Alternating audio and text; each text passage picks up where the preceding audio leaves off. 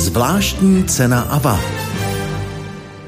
Zvláštní cenu Asociace vydavatelů audioknih udělujeme jednou za rok za mimořádný přínos v oblasti audioknih a mluveného slova. O jejím udělování rozhoduje členská základna Asociace vydavatelů audioknih.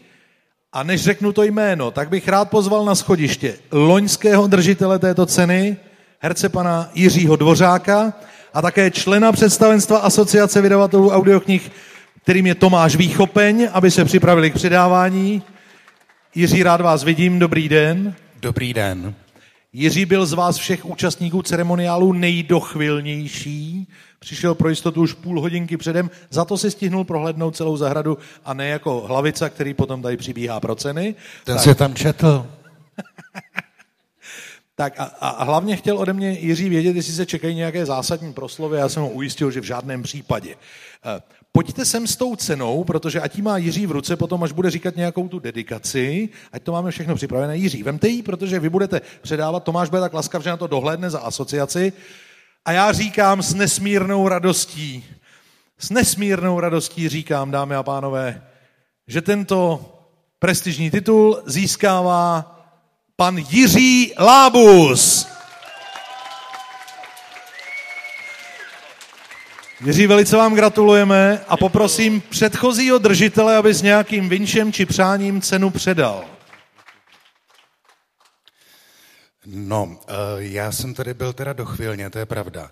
A mm, hrozně jsem byl nervózní, protože bylo 15.40 a Jirka Lábus nikde. Já jsem říkal, co já tady budu dělat? A ve chvíli, kdy se objevil, tak uh, řekl, já jsem točil Ju, hele ty vole. A tak já, když jsem se dozvěděl, že tu cenu uh, budu předávat já zrovna Jirkovi, tak jsem si řekl Ju. A teďka mu říkám, hele. Krásná řeč, krásná řeč. Mně se, mně se v případě pana Jiřího Lábu se zejména líbí jeho setrvalá loajalita vůči klíčovým hlasovým rolím. Poslouchal jsem si ten váš televizní rozhovor, snad jsem to poslechl správně. To je You, to je asi 40 let. 1,40. 1,40. Simpsonovi to je asi 30, 30 let. 30. Tluč Hořovi to je asi 30, 30 let. On kdyby to jenom sečetl ta desetiletí ve službách svých hlasových hrdinů, tak je dávno za sto lety. Jiří, já nevím, má to pro vás nějaký valný význam, nebo se říkáte medaile jako medaile? Řekněte mi to popravdě. Ne, skutečně popravdě říkám, že to má pro mě obrovský význam, protože já rádio miluju a četbu a e, vlastně práci před mikrofonem. E, já jako malé děcko, mě bylo už 8 let a představte si, já měl zvláštního koníčka. Já jsem neměl takový ty koníčky, jako děti mají normální. Já jsem si nakupoval to byla prodejna na staroměstském náměstí divadelní literatury. Já jsem tam chodil a kupoval jsem si takový malý hříčky, to se jmenovalo Edice divadelko. A byly to vlastně hry pro loutky. A já jsem vždycky přinesl doma tu, domů tu hru a donučil jsem matku, aby to poslouchala, že to budu, vzal jsem si hrnec jako mikrofon a celou tu hru jsem četl. A už tam jsem tehdy měnil hlasy. Takže tam jsem se naučil díky tomu, tam jsem hrál krále, čerty, princezny, prince, krále, ano, zloruchy. A e, tam už to vlastně začalo. A když jsem četl druhou hodinu, maminka říkala, Jiříčku, už si hrát s něčím jiným. Tam se šel pak hrát s něčím jiným, nechci říkat s čím teda, ale to je jedno ale opravdu vám musím teda říct, že to už od dětství jsem to, mě to fascinovalo a vůbec rozhlas. Já totiž televizi měl až od svých 18 let vlastně, tak, tak jsem byl odkojen doslova rozhlasem. Nejen, že jsem znal všechny herce a čerby, do smrti nezapomenu na takový klasiky, jako byl František Filipovský. Dodnes budu slyšet v uchu jeho geniální přednes Čapkova, Čapkový knížky, eh, Poláčkový knížky Bylo nás pět, že?